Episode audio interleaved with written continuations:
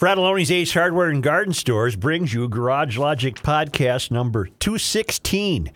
August 27th, 2019. It was 99 degrees on this day in 1926 and as low as 42 degrees in 1887. And now, from the mayor's office above the boathouse on the east shore of Spoon Lake, it's Garage Logic with Rookie on production, Chris Reuvers, director of social media, John Hyde in the newsroom, and occasionally Kenny from the Krabby Coffee Shop. Here is your flashlight king, fireworks commissioner, and keeper of common sense, your mayor, Joe Soucheray. I'm in that awkward space where I don't know if I'm behind the curve or ahead of the curve. Meaning what? I was reading about a new class at Berkeley. This is, story was on a number of websites. A new class at Berkeley that will teach the college students adulting, uh, how to be an adult. I guess I'm at a disadvantage because I don't, or do I instinctively know how to adult? The class, well, you might take advantage of this class. The class is a student run course designed by Belle Lau, a 20 year old integrated biology student. I don't know what that means. And her friend Jenny Zhu. We realize the things we don't learn in school are topics like taxes and just how to take care of yourself, said Lau. The course description lists some of the skills being taught. The school system does not require a class for students to learn how to live in the real world and function as an adult. We often enter college unprepared to take care of ourselves. Many life skills, including how to develop good habits, manage stress, pay taxes, budget our spending and income, and to live a healthy lifestyle, are necessary, especially when college is the bridge to adulthood. This course will explore the many dimensions of how to successfully adult. Lau admits that she's not a life expert herself, being so young, but that the course will bring in experts and help the kids understand uh, what they don't know. Sure. Uh, we're middlemen trying to get professionals to talk about these topics uh, and get the get the people involved. Uh, it, it, to me, that's just so over the top and beyond the pale that what the kids don't realize they're admitting is that they've had a failed education. Not not to mention failed upbringings. If you don't know something Right. that simple. But what intrigued me was that. Uh, there's a, a news station in Detroit, uh, WXYZ, the ABC affiliate in Detroit. Uh, they picked up this story, and then they they uh, farmed it out to the morning crew at WKQI in Detroit. Uh, that morning crew is hosted by Mojo, Spike, and Shannon. Mojo, Spike, and Shannon on the Q. Yep, and and uh, Mojo, Spike, and Shannon. this is when I listen to them. First of all, I don't know why the ABC affiliate threw the story to the uh, morning crew at WKQI. Maybe they're maybe they're owned by the same company. yeah, maybe or- there's some synergy or whatever. But sure. but here's how it was handled on a on a morning news show in Detroit. Mojo in the morning's been tweeting about these new adulting classes. This is for real. It's for real, and actually, to be honest with you, it's the most necessary class I think, uh, especially uh, having a son who's 23 years old. My uh, son uh, needed a lot of adulting, and probably still needs a lot of adulting. But in college, they will teach you everything that you need to know about uh, cooking, um, how to control your finances, how to do your taxes. I mean, that's like the the big thing. I mean, I remember when when I was younger, my dad kind of did this with me, but nowadays, us parents are, are probably not smart enough The to only teach problem it. I hear with this great idea is that it's happening in college. It should happen in high school. I mean, Agreed. that's where we need to start to learn the difference between a checking account and a savings account, or how to change a tire. You know, things that Thanks, are actually Squeak. in your life. Cooking. Why did you look up? Wait, wait. Why did you look up at the camera to look at Anne Marie? That's who I'm talking to. How to change a tire? No, but you know what? I mean, there's things, everything from how to, what a mortgage is to how to interact with police, things that you need in everyday life more than trigonometry and things that I never used. Okay, I'm in radio. I understand I'm a dummy, but you know. How Yeah. to turn on a grill, which ladies I did for the first time. Congratulations. It's a big moment, you guys. This week. She did it. Look at the big girl. Look at the big girl. I know. By the way, this class is so popular that they actually it, it like sold out or became full, whatever you want to say. Yeah. They had to add a second session for Right. people to. Uh, This is how you It's really needed. train Any on the things that you guys think that they should add to this class? Uh, how to how to balance to a teach? Checkbook. That's a That's good, a good one. one. Yeah. And for the record, I do know how to change a tire, Spike. So there you go. Bam. No, I wasn't accusing you. And I don't was. look at the kettle calling black over here. This man tore his ACL trying No, to I change a did, didn't. what, tire. did, what did you tear? My bicep muscle. Had to have Bicep surgery. Oh, Trying to change a tire. Follow up with this Yeah. story. yes. Uh, There's more to that. Get so your not time. get your Time now. investigators on this one. All right, thanks, guys. Give me my volume.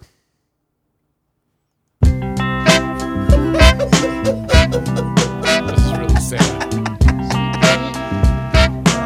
Really sad. I'm so tired of being alone. It's over. Remember we had that sounder? It's over. Yes, I do. It's over. You should create a new one that we can use. Without music? I don't care how you do it. I'm you're making the, a note. You're the surgeon. You do it. Just let me compose myself for a moment. Yeah, I see that you're in need, uh, in need of a little You know what I think? composing. I think the mayor has some thoughts. That was, aside from being. Well, first of all, I'm not sure. I'm not sure it's the role of the academy, uh, especially at tuitions in college level of you know Berkeley's what 75, 80 grand a year. I'm not sure it's really Berkeley's responsibility to teach you how to change a tire. No, for example. No. I don't think it's Berkeley's responsibility to teach you what a mortgage is. What about um? What if I want to go there to learn how to turn on a grill? I don't think that's their responsibility Oh, okay, either. okay, okay. But these kids unwittingly uh, are admitting that they're idiots. They're dummies. that they're idiots, that they have no life skills. Why do Now, they. link this to, uh, you can understand better, uh, man's uh, failure to have a relationship with nature. The simple things in life are, are passing these kids by. It's, it's amazing. Now, I, I have to be careful. I, of the kids I used to have, probably only two of them could change a tire. And the third one would call me. Not to name any names. Right. But I have successfully told them to always drive off the freeway. I don't care if you ruin the car. Doesn't matter. Cars are cheap. Get off the freeway. Get off. Don't change a tire on the f- side of the freeway. Right. Get off. I don't care if you destroy the damn thing. But why do they wear this? Uh, not your kids you used to have. Why d- do the youth wear this as a badge of honor, thinking it's cute that they don't know how to turn a grill on or to change a tire or balance a checkbook? Which if they you don't know want what a me, if, checkbook if you is. want me to get heavy, it's because those are conventional dynamics in American life. And the mystery has disabused young people of anything of convention or tradition. Hmm. So it astonishes them at some point that they're they're they're responsible for a checking account and they have no bleeping idea what that means or how to do it or or whatever. Your uh, your walk on the service road of life discussion yesterday in your observations driving back from Gull Lake and how people don't want to work Well, that's just my sub, that's my suspicion. sparked a, an interesting debate between a, a couple people uh, Mm-hmm. in, in my life yesterday via via the text message that said Joe is spot on, Mm-hmm. and that's exactly what this is. Well, that's beneath me. I don't need to know how to, you know, I can't worry about that. or someone will just do it for me. That's At- the that's the life we've created for some of these At, at. Berkeley, they're saying we don't really know that much, so we're all learning together. Uh, boy, there's some deep linking that could be done there.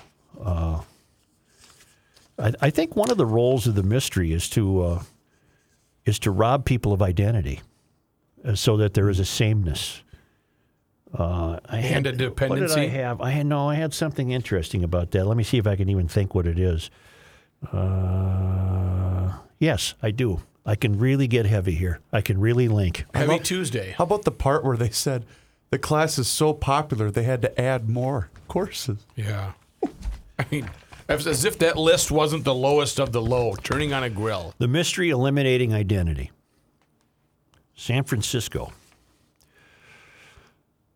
Uh, the latest, but surely not the last demonstration of insanity, is San Francisco's Board of Supervisors' adoption of new person first language guidelines meant to change the public's perception of criminals.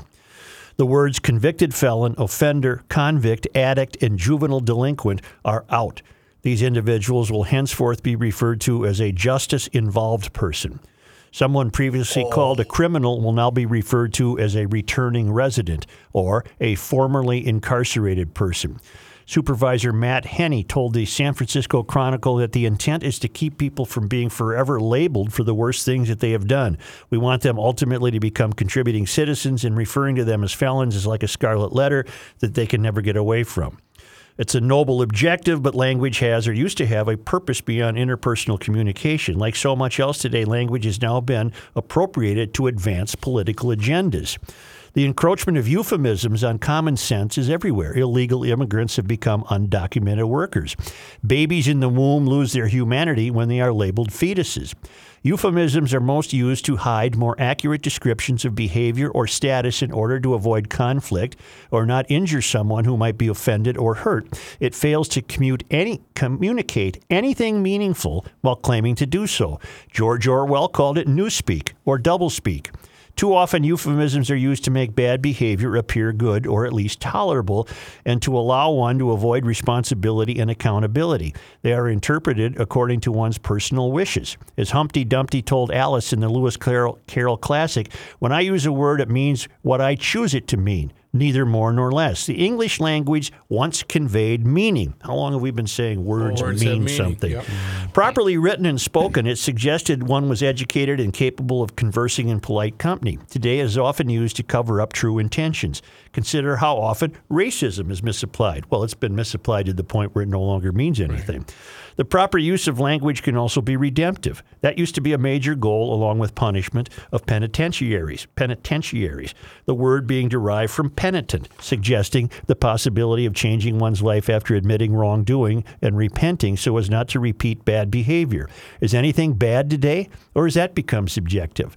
In our muddled language and culture, one dare not suggest anyone has done anything wrong, lest negative labels be attached to them. Such labels are unevenly applied. The political left often retains them to attack the right, but should the right seek to use words that accurately describe the conduct or status of another, they are condemned as old fashioned, rigid, judgmental, or worse.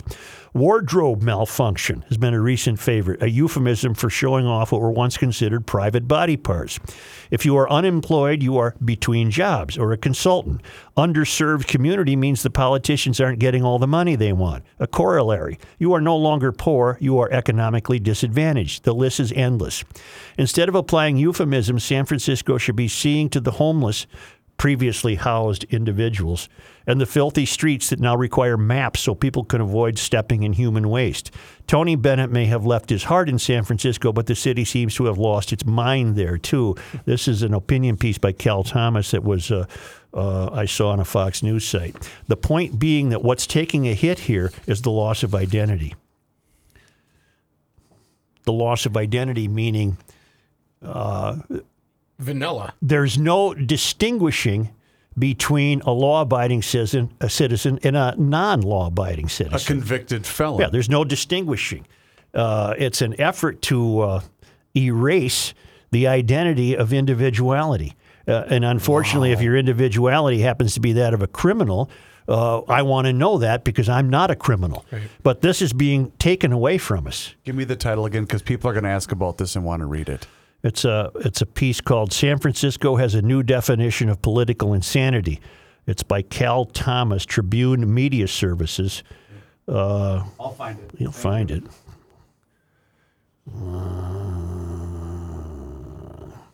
In the summer of 2019, Fox News embarked on an ambitious project to chronicle the toll progressive policies has had on the homeless crisis in four West Coast cities Seattle, San Francisco, Los Angeles, and Portland. In each city, we saw a lack of safety, sanitation, and civility. Residents, uh, the homeless, and advocates say they have lost faith in their elected officials' ability to solve the issue. Most of the cities have thrown hundreds of millions of dollars at the problem only to watch it get worse. This is what we saw in San Francisco. And they're seeing many things in San Francisco, uh, including apparently, the, I think we've noted this before, that San Francisco has hired, has had to hire people who clean up uh, human waste on the streets. I met someone the last couple of weeks when we were on our little podcast trip that works for our affiliate in Seattle, Mm-hmm. and we discussed at length one night at dinner the Seattle is dying, Right. epi- and he he said he cannot because it's the same thing that's going on in San Francisco. They might as well have just named it the same. San Francisco is dying, but he told me that Seattle has to do the same thing. They have a team of people, a team of people Mm-hmm. that walk around that just remove waste. human waste from the streets. Think, think about that. Government employees are, are, are basically removing poop from the streets. The more and more personal identity is removed from the the culture scape, the more and more Mysterians can bring about a very eerie sameness.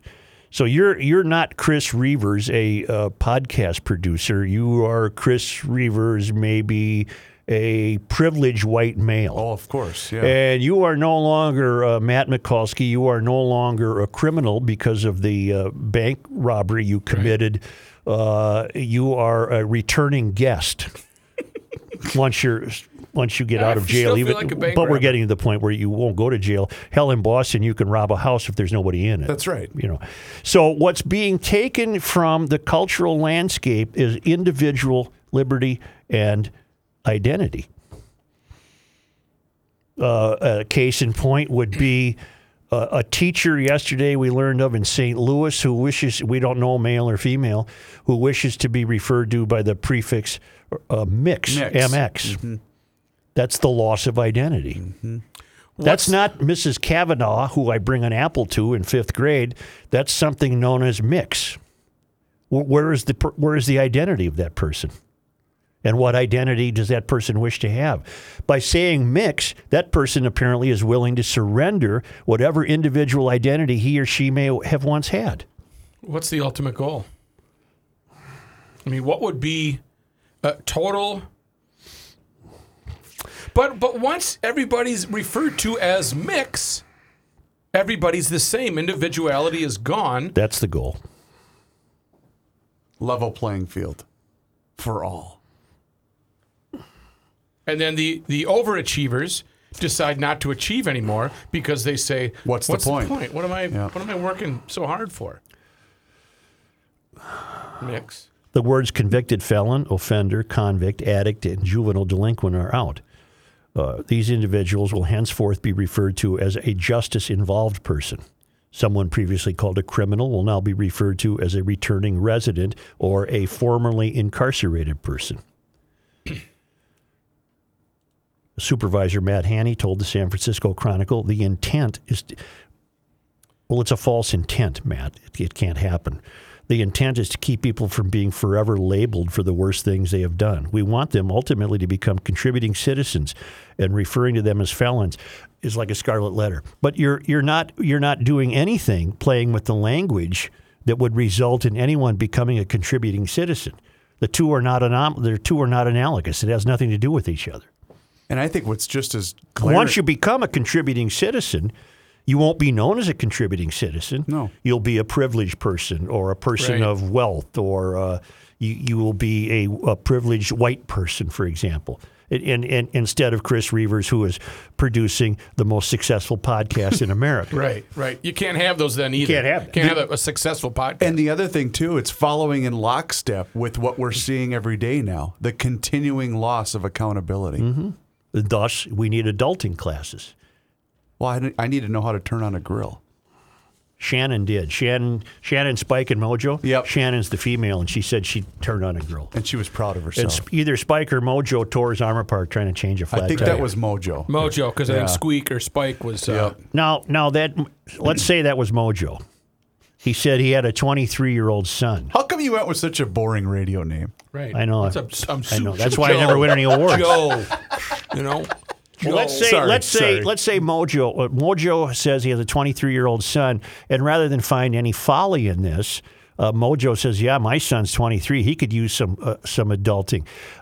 Well, that means you got to be at least I would say, let's say you had that child at 20 and maybe older, but that means you're at least 43, and you don't see the folly in this. Right. I'm too busy working on my wacky radio bits. What do you think, Bolly? And I guess when I heard it again, in fact, just play the beginning again, and then I think I can explain. You want the part with Mojo? no, I want the very beginning, Okay. where, me- where we have the two gals on the on the TV, uh, the These new ABC. adulting classes, this is for real.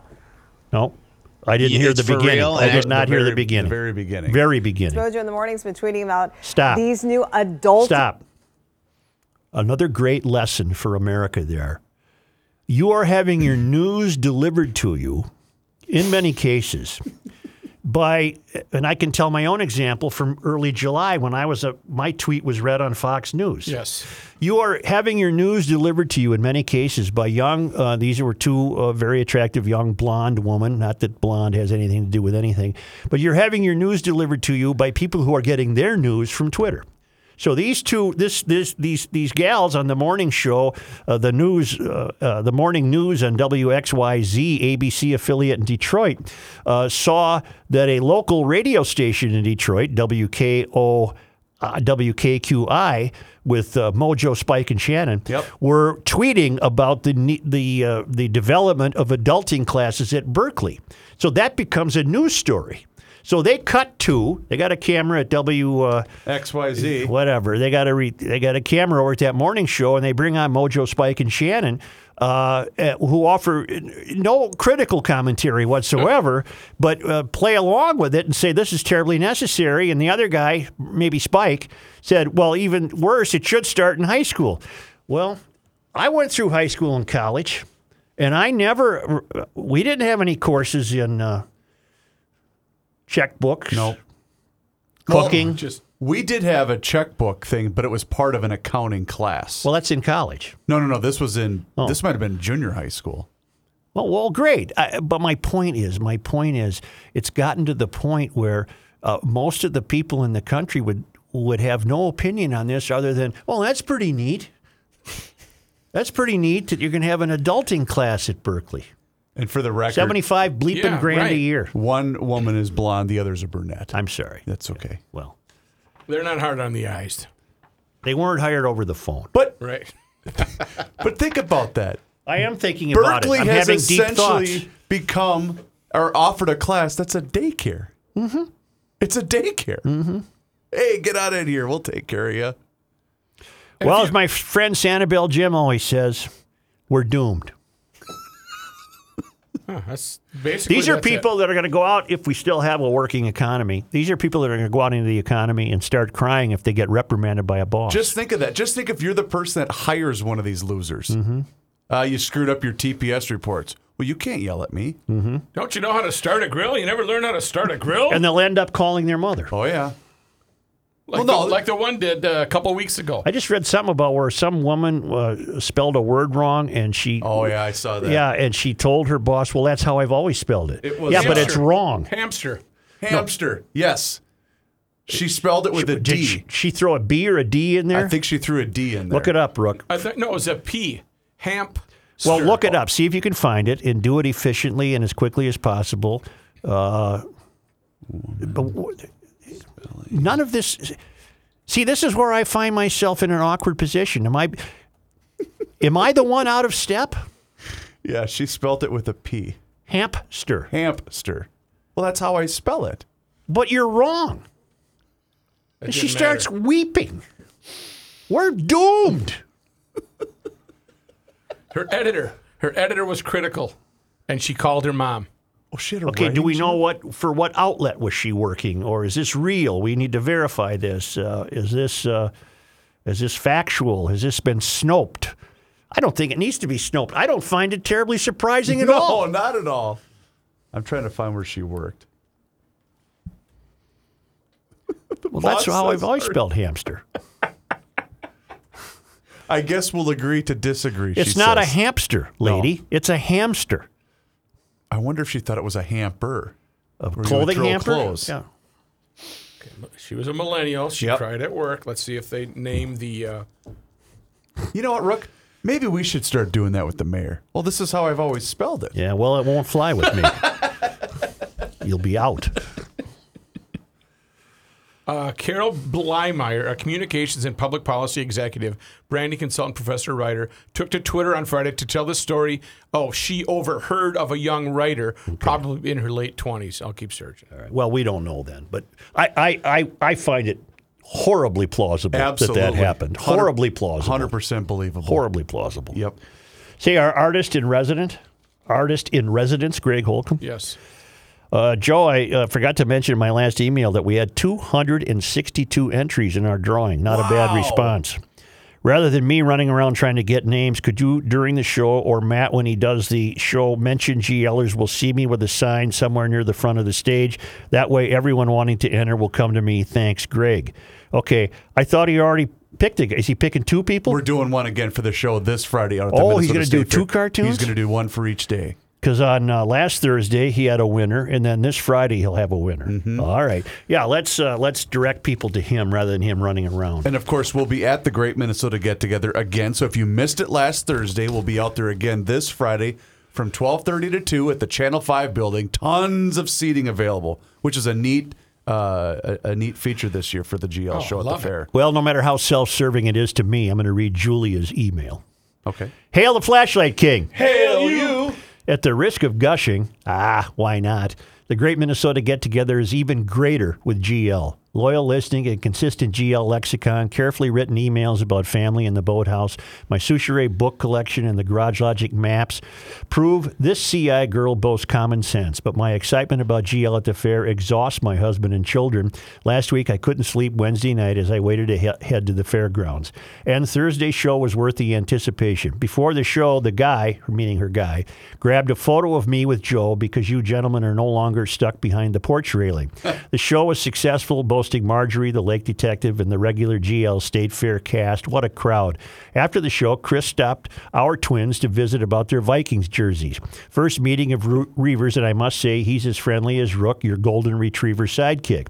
Honey for your GL hearts, a woman sitting behind me at the show shared that GL got her through raising her large family. I echo her. Raising a family feels lonely in this anti family climate of ours. Couldn't be more thankful to you guys for keeping it positive. Good luck on Friday, Julia. Cool. Very nice. I've met Julia. She's Yeah, I- I remember talking. That was- wonderful. You know what? Thank I, you, Julia. I think we're going to have a, an even bigger crowd this Friday. Uh, it won't surprise me. Yeah, yeah, yeah. Weather's going to be perfect. Friday is festive. Friday. The last Friday of the fair. Oh. KSTP Television Studios, Mm-hmm. 1230. How about by by the way, two things of note from last Thursday's show. Number one, when they saw the giant GL crowd, all the TV people came up to Such. You, you should come out here every day. Yeah, can you be out here Wednesday? Okay, we'll be out here for 45 minutes, please. How how was that answer received? I said, uh, you know, uh, we'll be back next Friday. We'll see you Friday. We'll see you Friday. We'll work on it, but we'll be back next Friday to be. And we were so popular. You know how popular we were? How popular were we? Other major market radio stars in the Twin Cities were stopping by just to see the GL. I did stop by their booth and chat with them, and they said, "Wow, what a crowd!" Who's this? Uh, the afternoon guys. From our place? No, No, no, on the uh, the sports station. Oh, I see. Danny? Dan Yes. and Justin Yeah. stopped by to say hi. Yeah. Jerry Cheesebro from uh, Jerry Ann Cheesebro from out in the desert, California, Phoenix, where I can't remember where she's from. I want to thank you for playing the song by Dawson Hollow on today's podcast, meaning yesterday's podcast, because I was seriously worried about your hearing after I listened to the Thursday State Fair podcast. I should have known that you are not the kind of guy to gush over a horrible band just to be nice. Thanks, Dr. Cheese out in the desert. Dr. Cheese. Dr. Cheese to you. Mm-hmm. Chapstick. By the way, they retweeted us, uh, the band Dawson's Oh, Hollow. I gotta. say, I, I should send something out. too. Once I, I posted, I said that their music was featured on the show. They re, they retweeted it, so they must have Nice. listened to it as well.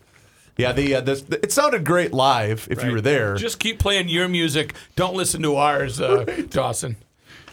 I made a uh, errand run last night on my Yamaha scooter. Did you run up to? Did you run up to Groundhoffers and not tell us? No, I'm not going to go all that way on the scooter. I'd go in a Okay. car. And the Okay. rule, the show rule is, and today there's only three of us. For, so if one of us was going today, the other two have a benefit. You could get away Uh, with it. But at EcoFun Motorsports in Forest Lake, right on Highway 61, Yep. there's a back to school sale on scooters, and Mm. I'm telling you, it turns it, it turns errands into adventures. Uh, it's great for college students, high school students who are uh, conscious of fuel economy and parking. Uh, these are scooters made by Lance and Sim in California. They have been for uh, for more than uh, 50 years. And uh, when when Lance and Sim heard that Tim Bloom was uh, throwing uh, back to school sale, they they chopped in, or uh, chipped in for another hundred bucks off. Let's go. This is the time to buy. So Raystar 49cc, Uh, that was twelve ninety nine, now eleven ninety nine. The Cabo 50, eighteen ninety nine, now seventeen ninety nine, and the Havana Classic 50 and the Soho 50, both at nineteen ninety nine, are now eighteen ninety nine. That's affordable, There's a full line of Yamaha motorcycles at the EcoFun Motorsports, uh, youth snowmobiles and ATVs, and of course those fabulous Bentelli e-bikes. But right now, you can go to EcoFun Motorsports, take a test drive on one of these scooters, and uh, don't even worry ever about maintenance. First of all, they're reliable, and secondly, if you do need something, uh, Tim's crew makes a trip through the Twin Cities on a daily basis and brings stuff back to Forest Lake, fixes it, and gets it back to you. That's it's full service. It's really a great service, and you should take advantage of Yeah, I really should. You, you have a dead Yamaha, 2005 Yamaha Zuma. you have a dead Zuma. They'll have that running in a, they'll get it back to you within a day or two. Yeah, it would take me years. You know what? They'll they'll do it. You day. already got a guy. You got a guy. Let's go here. I got. Let's go. You don't Let's have a get 'em guy going. better than That's what I'm saying. You've got a guy. you got That's a guy really- in got a guy. EcoFun Motorsports. I got my guy. EcoFunMotorsports.com. Uh, reporting isn't what it used to be. Yeah. Have you heard about this moron up uh, up uh, Elk River Way, uh, Sherburne County, uh, who's been throwing screws onto Yeah, the roads yeah. and ruining people's tires? And an Elk River man has been arrested after th- authorities said he admitted to throwing dozens of screws on Sherburne County roads over the past two months. The Sherburne County Sheriff's Office said Jeffrey Scott Cowett, 63, was arrested after a caller reportedly seeing a vehicle near Zimmerman Terrace Park Monday morning that matched the description of a vehicle police had identified as being involved in numerous incidents. He's in jail awaiting formal charges. Uh, the sheriff's office said Coet admitted to having, I don't know if I'm pronouncing his name correctly, admitted to having screws in his vehicle and had a five pound box of screws. He also admitted numerous times during questioning to throwing the screws on various roadways, the department said. Big Lake police have as many as 150 reports. God, I just drove through there on Friday and uh, Ay, ay, ay. uh, Saturday. Big Lake police have as many as 150 reports of tires being damaged by screws, and the sheriff's office has received dozens of similar calls. Investigators are following up on reports and trying to determine a motive. Well, I guess I guess Stupidity. The reporting is that what it used to be was I wanted to know why he was doing this. Apparently, they're still trying to discover the motive. Well, appar- I mean, this is bad, but apparently his tire business is doing very well. Does he have a tire? yeah, wouldn't that be something if he had a tire store? Ray's Tire Store. Business is rough. Did you get screwed? Visit Ray's Tire Store. I got to stop at Fratallone's and get another box of screws. Mike would not endorse that very No, thing. no. We're kidding, of course. Fratallone's does have good hardware, though. Yes, they do. fasteners. Mm-hmm. I love fasteners. I love going Fasteners. into that aisle and peruse. I, I've been bugging them. I want them to lay in some chrome stuff, but that's kind of a specialty deal. Why wouldn't they carry that? I don't think they have a lot of chrome hardware. What do you need chrome Oh, hardware when for? I'm when I'm tinkering with uh, boats, cars, motorcycles, I want chrome hardware. Right, who doesn't? Mm-hmm. You need that. Uh, can't have that rusty old nail there. No, rusty nail. No, you can't. No, you can't. Uh, all right, uh, stay tuned, GLers. We'll be back in a moment.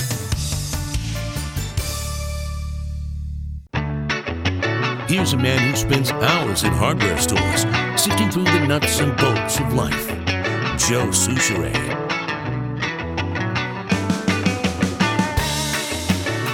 We haven't heard from the chef for a while, Scott Mature out in Montana. No, but I saw I sent something today, huh? Now it's really time to push back, he writes. This has been on my mind for quite some time, but what ultimately ultimately linked it all together was something from last Wednesday's podcast.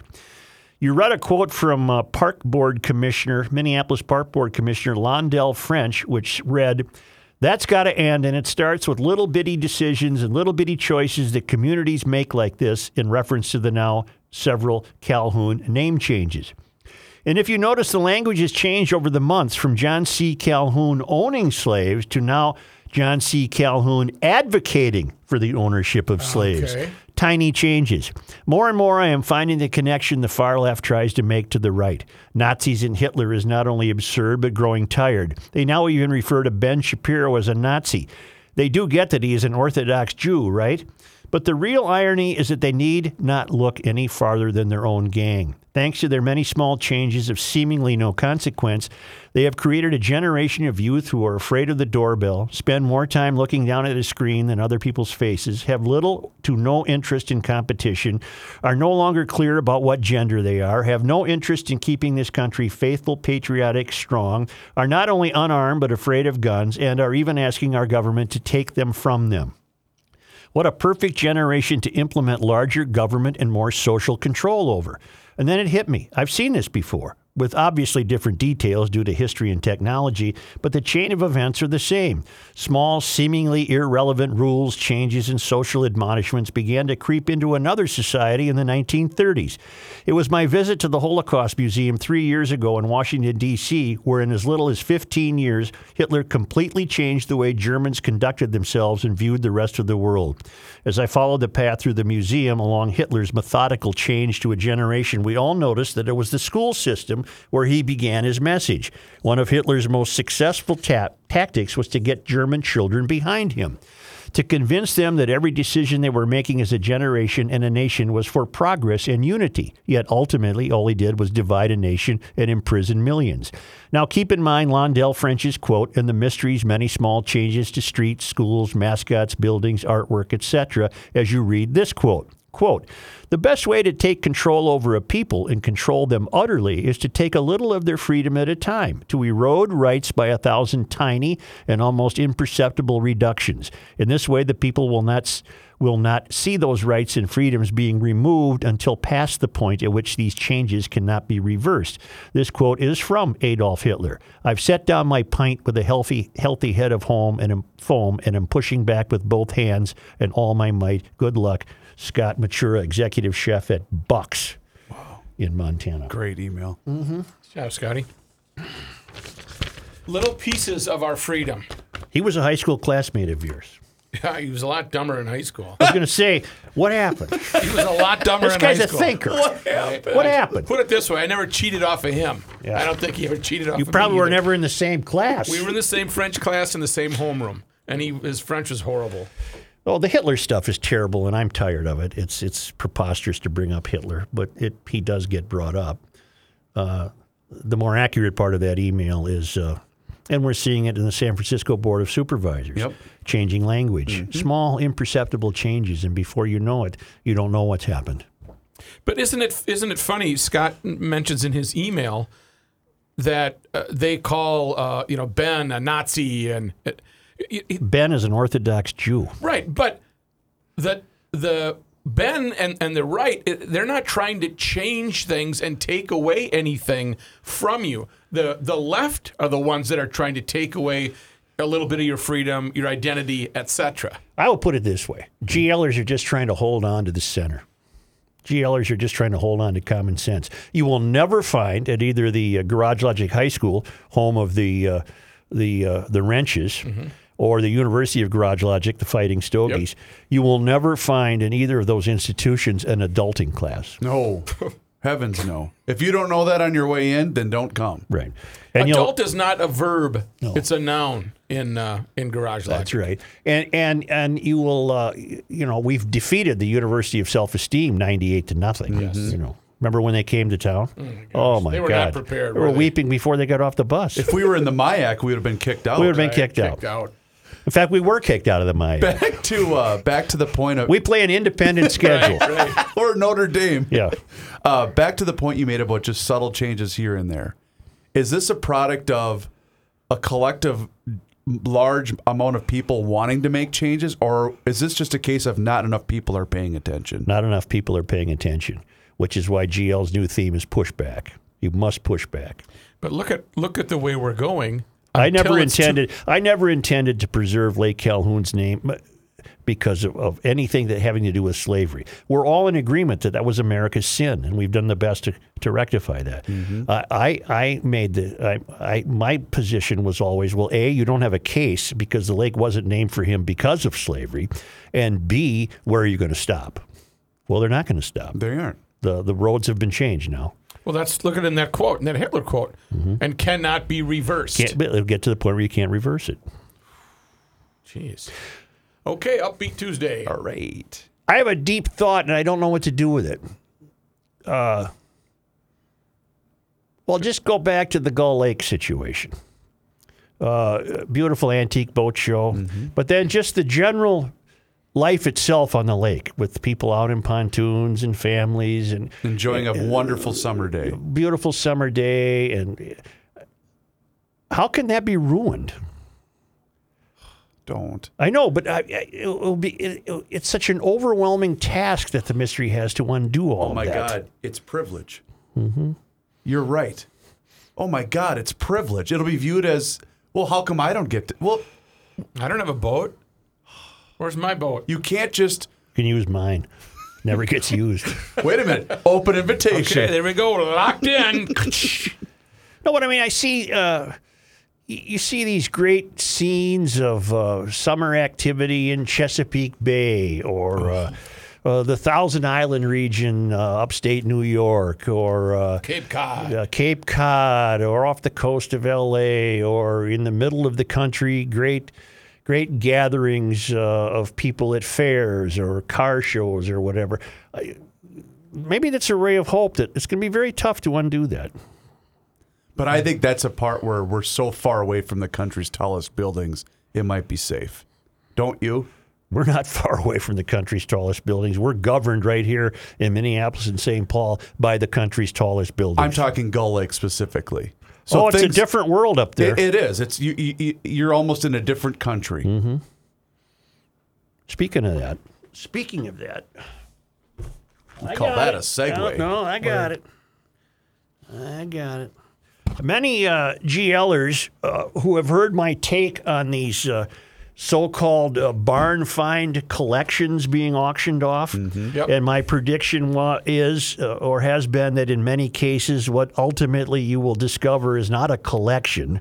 But a hoarding situation, Right. And that was the case we had a week or ten days ago with the fellow in, in uh, Was it not Wheaton or Wheaton? Yes, it was Wheaton. Wheaton, Minnesota, and I was proved correct on that one. But many GLers are alerting me to uh, another collection that has come up that does not appear to be a, a, a strictly hoarding situation. It's in Red Oak, Iowa.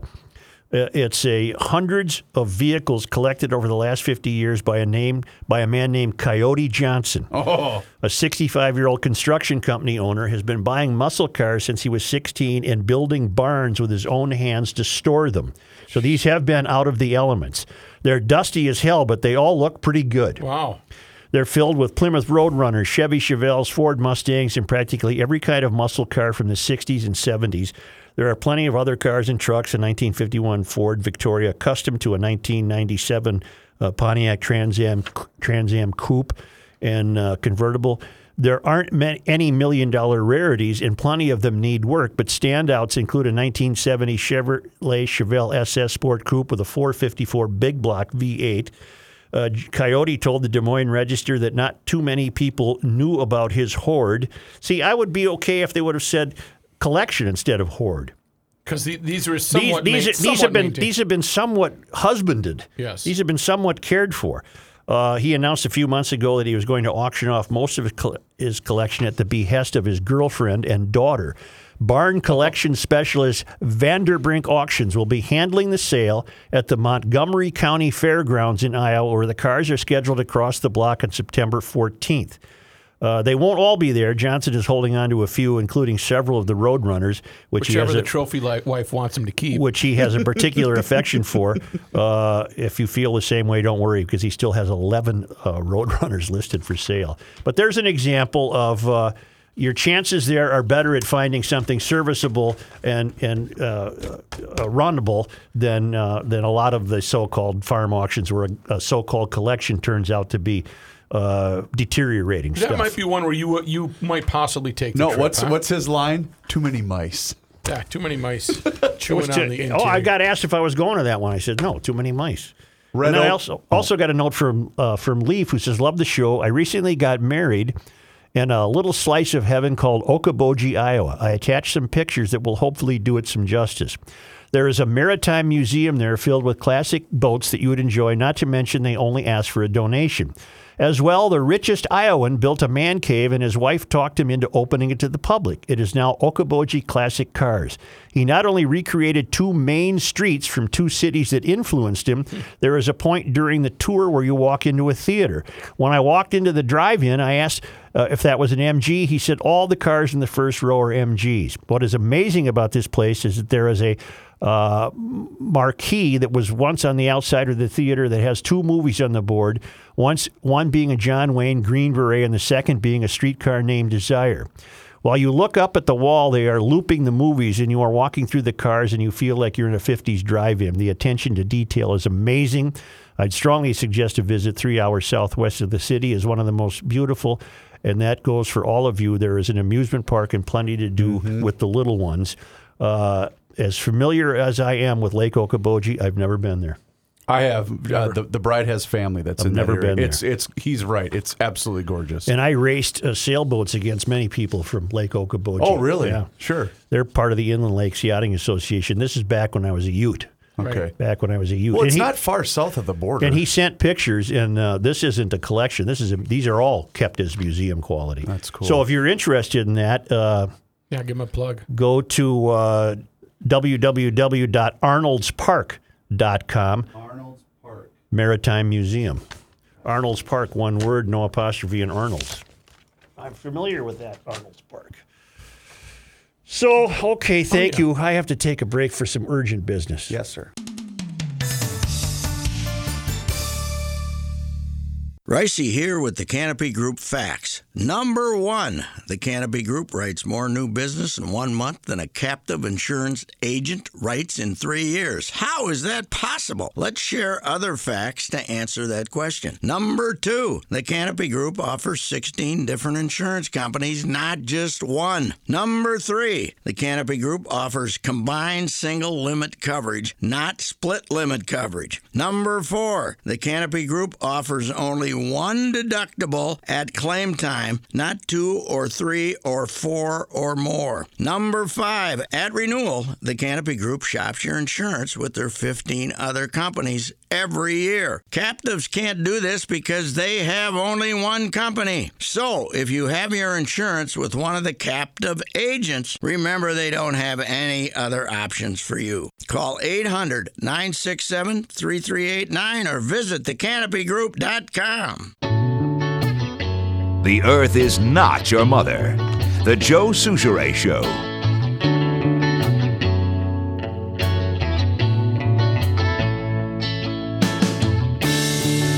It's either windmilling or where do our sensibilities lie? Ooh, I like where do our sensibilities lie. Minnetonka City Council approved a controversial mountain bike trail through Lone Lake Park on Monday night that some opponents will fear compromised habitat for an endangered bee. The 5 to 2 vote came well after midnight. Council members Bob Ellingson and Rebecca Schack were the no votes. Dozens of people testified for more than two hours at a council meeting packed with off road bike enthusiasts and environmentalists. The council approved the trail with the condition that the city would annually review its impact. I think mountain bikers have been unfairly vilified, Council member Tim Bergstedt said. These people care about the environment just as much as anyone opposing the trails does. Other council members expressed disappointment over the black and white tenor of the debate. Of the nearly 700 emails that council members received, Bergstead said he didn't remember more than a few that offered any sort of compromise. Uh, the city council meeting came a year after opponents filed a petition requesting the city conduct an environmental assessment worksheet of the trail's impact on wildlife and vegetation. The city rejected that request. In September 2018, the nonprofit Protect Our Minnetonka Parks sued the city, challenging its denial of the environmental assessment. The Minnesota Court of Appeals upheld the city council's decision. Last month, the group filed a petition with the Minnesota Supreme Court to review the ruling. At a minimum, the decision on this plan should have been deferred until the Minnesota Supreme Court decides how to handle this case, said Marshall Tanick, an attorney representing the nonprofit. Okay, here we go. The group is concerned about the environmental impact of the nearly five miles of trails, particularly on the rusty patch bumblebee, a federally listed endangered species. A study commissioned by the city concluded that the trails would increase the risk of potentially displacing the species. Let me stop right there. Wouldn't that mean they would just move someplace else? Hey, let's go over here. They would There's a new adjust. trail. Right. Another study brought to the city by Protect Our Minnetonka Parks also outlined potential negative a- effects on the bee, in addition to effects on other wildlife, trees, and soil erosion. Uh, They found a bee. Linda Russell, a member of Friends of Lone Lake Park. Boy, there's a lot of Friends of Parks, aren't there? Yeah, they really are. They gather. Linda Russell, a member of Friends of Lone Lake Park, said the city council failed to think of the future of the park and the habitat it offers. This is irreversible. These trails will change the park permanently, she said. Ben Marks, a member of the Minnetonka Mountain Bike Trail Advocates. Let me stop right there. Let me stop is. right there. Wait, if you friends? can't find a group to belong to in this country, you're something wrong with you. Uh, ben Marks, a member of the Minnetonka Mountain Bike Trail Advocates, believes city officials have done their due diligence. The initial interest in developing mountain bike trails in the city dates to 2016 when city leaders uh, sought feedback about residents wanted to see in the city. Uh, the city has been thoughtful, uh, Marks said, adding that he's surprised the issue has drawn as much attention as it has. Mountain biking has grown in popularity, and adding the trails is a way to provide an in demand amenity. Uh, okay. Youth and families are engaged in this, he said. It's given them a reason to care for the parks. Many young people spoke for the trails. Uh, okay. A lot of things at work here, isn't there? I guess they're going to get the trails. See, that's either windmilling or where my sensibilities lie. If you're telling me that the bees might get displaced, that's not as tell. That's not the same as telling me they're going to be wiped out. That they're you're, they're they're going to become extinct.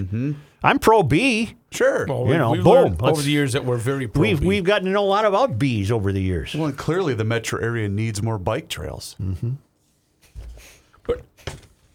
like you said, it would just it would go 50 yards down to the other flowers Why and not? build and build their nests. This is or- progressive on progressive crime, though. Mm-hmm. Personally, I'm all for it. I like watching them eat themselves alive. You know, in, in St. Paul, one of the latest stunts by the mayor is to take half of Ayd Mill Road, take the uh, northbound lanes, and convert them to bicycle lanes and pedestrian lanes, Come and then on. the and the uh, the westernmost. Uh, I'm sorry, the east side of Ayd, Ayd the eastbound lane, the lanes to the east. There you go. The east lanes of Ayd Mill Road would become bicycle and pedestrian, and the west lanes would become two-way traffic. And and first of all, uh, that's too expensive to do that. Uh, thir- uh, secondly, you're you would be impacting traffic for some uh, minimal amount of bicyclists who would use it for about six months a year at best. And uh, it's folly, but it's again, it's the it's the progressive demonization of the internal combustion engine that drives this, and uh, with little regard to the to the people uh, who have to go out and earn a living to pay for your schemes. I would take issue with you saying that the city of St. Paul cannot afford it because after the trash debacle and the 17% increase that St. Paul residents are going to uh, get, they'll probably have some extra cash. So I got thinking. I got thinking. Okay. I told you that the guys this before the show. I've watched with great interest the Pelham Bark Pelham Boulevard. Boulevard bike lane that runs from Mississippi River Boulevard to University Avenue. Uh, so that's uh, east to uh, uh, north to south, south to north on on Pelham. What is that? About a two mile stretch? How far is Eh, that? It wouldn't even be two miles. Okay. But they they really shrunk the size of Pelham Boulevard and uh, took away car lane and uh, fenced off the bike lane. And I, I am amazed at the lack of use it gets. So I got thinking, I wish I would have thought of this. I could still do it. I know two 14 year olds, and I'd, I'd pay them each 50 bucks and provide them a lunch and two chairs. And I'd like to set them up at the corner of Otis and Pelham Yep. from 8 a.m. to 4 p.m. Their moms could come by and, and take them to a bathroom break or whatever.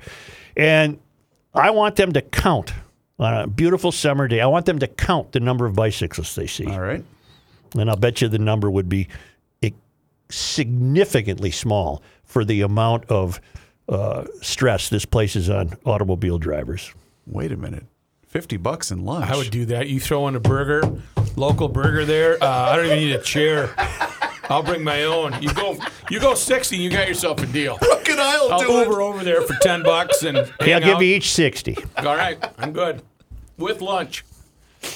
Where was I? That's what I was saying to Reuvers. What number were we on? Seven? I don't know. Four. You know, I had another thought today because I went and drove uh, Ayd Mill a couple of times lately, uh, trying to figure out if I'm going to write about it or what. And I had another thought. It's it's a, a kind of a pretty windy hollow through the cities, right? Through the city. The original intent was to connect the two freeways, Right. and and that got Shot down. that got shot down years ago. But I thought, what's ever wrong with beautifying something for motorists? In other words, repave it, put up the old street lights, you know, have a have a parkway. What's what's what's wrong with What's wrong with beautifying the city Yeah. on behalf of those who are paying your bills? Because if you ride your bike to work, that's what you do for a living, pretty much. You ride your bike to work. Mm-hmm. Well, f- think of who they're trying to accommodate. The, the, the couple that says, "Let's let's go for a walk in the park." Nah, to hell with that. Let's go take a stroll down Ayd Mill. Yeah. And, uh, do they really think people are going to utilize that for walking purposes? But what a neat uh, parkway that could be if it was beautified. yes, maintained.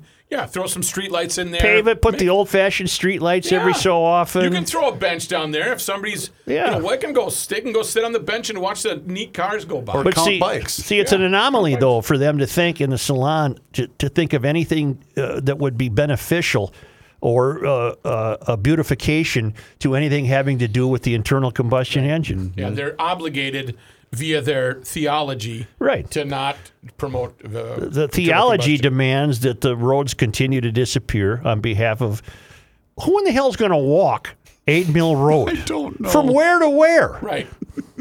How do you know when you're done? Because immediately east of it are railroad tracks. Right. So it's not like you can cut up at any time and catch a side street. No. Not, not if there's a train around, you can't. Well, well anyway. somebody's got hit by a train. I have all these thoughts that go nowhere. So Hey, back to the um, back to the Minnetonka story you read. Yeah. Two things stuck out to me. You had the quote from the city council member that said, "What? He was surprised about the reaction," Mm-hmm. which is where we heard that f- before in the story of the flag, or the, excuse me, the Pledge of Allegiance. Pledge of Allegiance, Yeah. yeah. So that's just how out of touch all of these city council people are, for the most part. But also the one volunteer that thought this issue was of such great importance, he wanted the Supreme Court to that's get the involved. that's the attorney. The attorney, I'm sorry, yeah. Trying to prevent the uh, the bike pass. You, you Marshall Tanick. the the Supreme Court's got better things to do? Well, the rusted the rusted patch bumblebee is pretty crucial. But if they're only going to be displaced, that suggests to me they're just going to move. They're going to flutter away. They're gonna go somewhere and else. Make another house somewhere. There's a lot of land out there. Yeah, they- they'll put another hive together.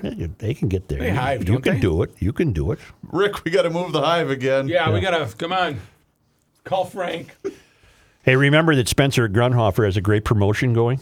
What is it? Well, he's going to give away a $250 ah. Grundhofer's gift card to the 1500th person who comes in and signs the Heard It on Garage Logic podcast sheet. Since they started with us, they have over 1,300 signatures from people who heard about Spencer's on the GL podcast. Love that. So uh, I don't know how you're going to work out the, the math on that to time it to be the 1,500th person, but that person's going to get lucky because you can walk out of there with a lot of good meat for It's a side 250 of bucks. man. A lot of meat for 250 bucks. Buffalo and elk patties, flat iron skirt and hanger steaks, homemade pastrami, uh, salmon, Oh. salmon for grilling. I haven't even gotten to the brats yet. Your brat, your brat grilling brackets are still underway with 130 different pork brat flavors. Grill these brats. Do not dare boil them like the poor guy who drove down from Marquette, Michigan. Turned around, went home, put the brats in the refrigerator, Oh. came home the next night, and his wife was boiling them. The poor guy almost had a meltdown. Thinking she was doing him a favor. Right. You know what that was? FFLF. Yeah, complete. Female Fun Limitation fired up the grill, having a brew. oh, he. You know what? He was dreaming about Yes, yeah, perfect. it. Nice. Pop a cold one. Spent all day at work thinking about it. Oh, it. when oh, I get home, is my family going to have a oh. treat? Oh, he said they were still good, Not but it wasn't what his fantasy had in mind. You know.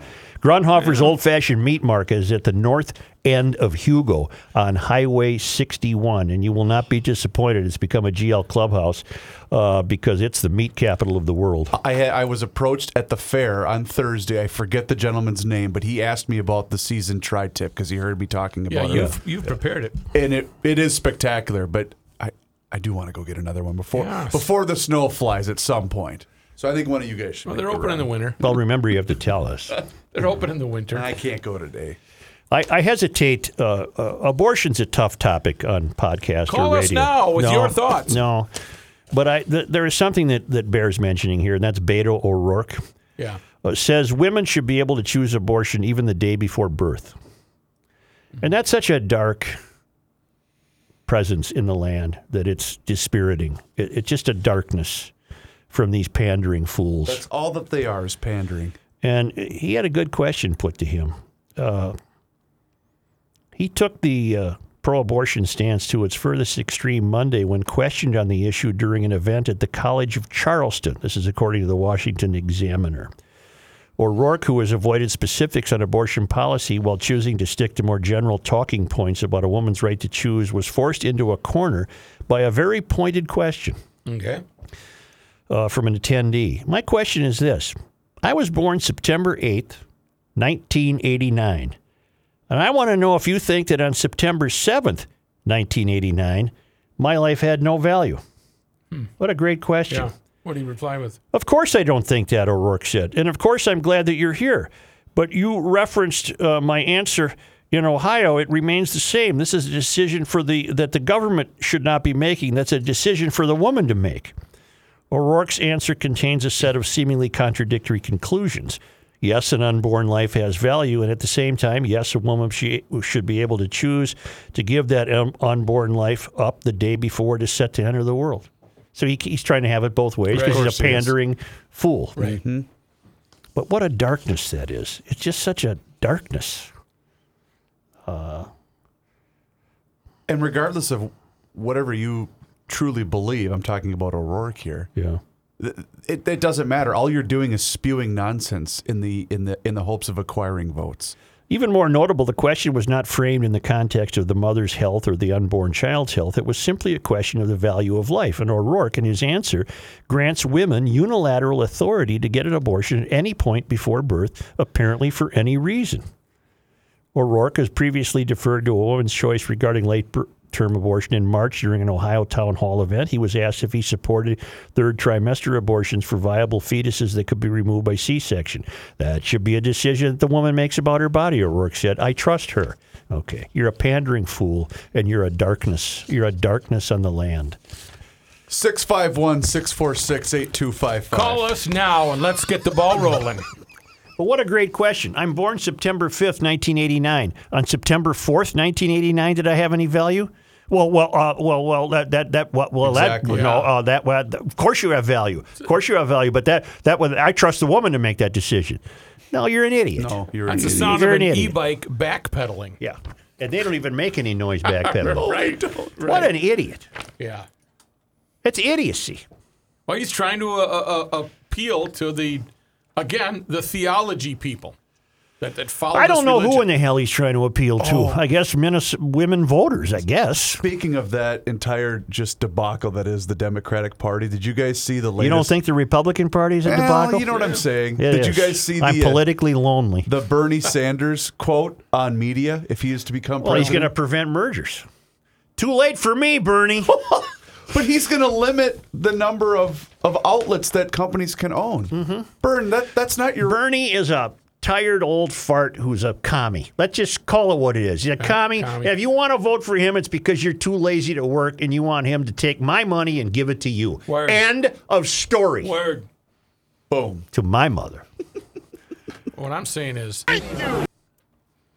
When we come back, I'm going to tell you what the Farmer's Almanac has in store for us in this world of evil climate change.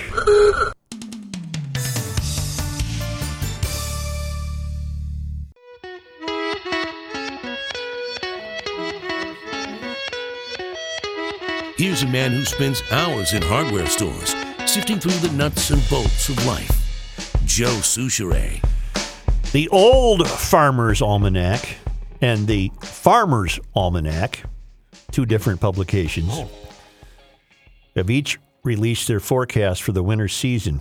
The Old Farmer's Almanac predicts a mellow winter with above average temperatures and below average precipitation. So hmm. I'm rooting for the Old Farmer's Me too. Almanac. The Farmer's Almanac has a different prediction. The Farmer's Almanac forecasts a winter with severe cold and above average amounts of precipitation. You know what that tells me? They can't go wrong either way. Right. The two uh, the two almanacs do agree on the time frame for the coldest temperatures, each predicting a frigid end of January and early Feb. Uh, okay, that's from Channel Five Did they reveal anything about the uh, the crop report? The uh, for oranges. yeah. No. Uh,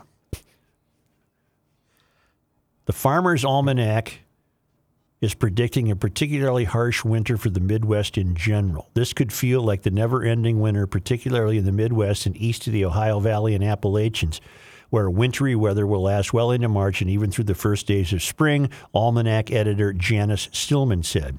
According to the Farmer's Almanac, the Heartland can expect below average temperatures this winter, as can the Pacific Coast. The cold will continue through Valentine's Day, providing the perfect excuse to stay indoors and snuggle. You want to snuggle, Joey? Nope. Nope. Look at those snowflakes, Joe. The Oh, 2020 another edition of wine. the Almanac also says the U.S. can expect frequent snow events during the winter. Boy, these are pretty safe predictions, aren't they? They really are. You know, usually you'll get a little snow in the winter. Hey, it's gonna be cold. It'll in snow in the winter. It'll snow in the winter. The map calls for a parade of snowstorms in Minnesota along with the Dakotas. That's from Channel 4. But re- recall last year. Yeah, yes, it winter lingered a little bit longer, but it was still pleasant until middle part of December. We barely had any snow on the ground. I don't know. And I don't- Kapuya. But the last two years in a row, we've had mid Feb heavy snowstorms. Yes, we have. Yes, and we my have. lilac bloom was later this year than usual. May 25th. Well, I've got the remember the pictures day to prove it. vividly. I've got the pictures to prove it. One final thought. Uh-huh. Emailer Bert always has some good thoughts because GLers are good thinkers. Yeah. Besides being wrong headed socialists, Panders, Warren et al. fail to understand that economies of wealth and energy consumption are not zero sum games. I mean that if Mick's dollar grubber earns 20 million and the government takes 1 million to give to Mick's grub steak, it does not mean that all 1 million actually gets to Miss grub steak or that it will be put to an equally useful purpose. That's why socialism does not work. $1 million over here does not do the same thing as $1 million over there. Plus, someone, the government, gets a brokerage fee. Tax. And as you have pointed out, by getting rid of combustion engines, we will not have any reduction of environmental impact. It will just be a different impact. Quit drilling for oil, and then you need to mine for more minerals for batteries, which leads to more battery disposal. Or we can all ride Bentelli's e bike from EcoFun, and the economy slows considerably, and so on. Dispensing with one bad thing does not truly result in an anticipated good thing. I have four apples. I give two apples to Skippy. I eat my apples. Skippy bakes a pie and sells it for two bucks and buys more apples. Two identical items used with very different results. The economies or the economics of human behavior do not result in balanced books. Regards, Bert. That's how you push back. If you're at a Bernie Panders event or an Elizabeth Warren event, those are the kind of questions you have to ask. How will you taking? How will you take uh, Elizabeth? You want to take money uh, from people with net worths above fifty million dollars? Why does that result in a balanced book somewhere? Mm-hmm. It doesn't work that way. Well, and not to mention, uh, I forget who asked the question, but basically, yeah, keep going after all of these businesses and people with a lot of money. They're just going to move. You idiot. And Where are they going to go? Pretty soon, when will it be 25 million? We got the 100 million. We got the 50 million people. You're Now still not get down to me, so I don't care. I will, I will never have that added tax. I It's not going to be a problem. Well, you never know. Uh, it could be. You never know how popular that podcast is going to go. International. Are we international already? We Well, are. we have, we, yeah, we have listeners We have in listeners all over the world. We're international. Let's go. Listeners all over the world. How many listeners do you have, ma'am? Oh, 15 to 30. Yeah. Thousand? Oh, Ooh, You mean what was that- 15 to 30? Was that pet talk? I, I, I gotta find the name of her podcast. Pet Talk. Okay. Yeah, yeah. I interview cats. Yeah. All right. Uh, thank you very much, ladies and gentlemen. We'll see of- at the fair. of Garage Logic. That's Friday. That's Friday at the Channel 5 building right next to the SKOR North where we used to broadcast. And we will be there from 12.30 to 2 o'clock with another cast of characters. First round's on the mayor, correct? First round is on the mayor, everybody. Well, it sure was last week. yes. So check it all out. I had to go to the bank. Yeah, you did. GarageLogic.com is the website where you can find everything. Greg Holcomb's latest creations, what's on Joe's bookshelf, and potential sponsorship of the podcast. Love to hear from you. You hear me getting my papers folded here? GarageLogic.com. I do hear that. Oh, and don't forget, brand new episode of Table Talk out there where I have a little faux pas about my uh, my wedding night that upset my wife a little bit. You might want to check that out. Table Talk with Rookie's Family, the GL Sister Podcast. Catch you next time.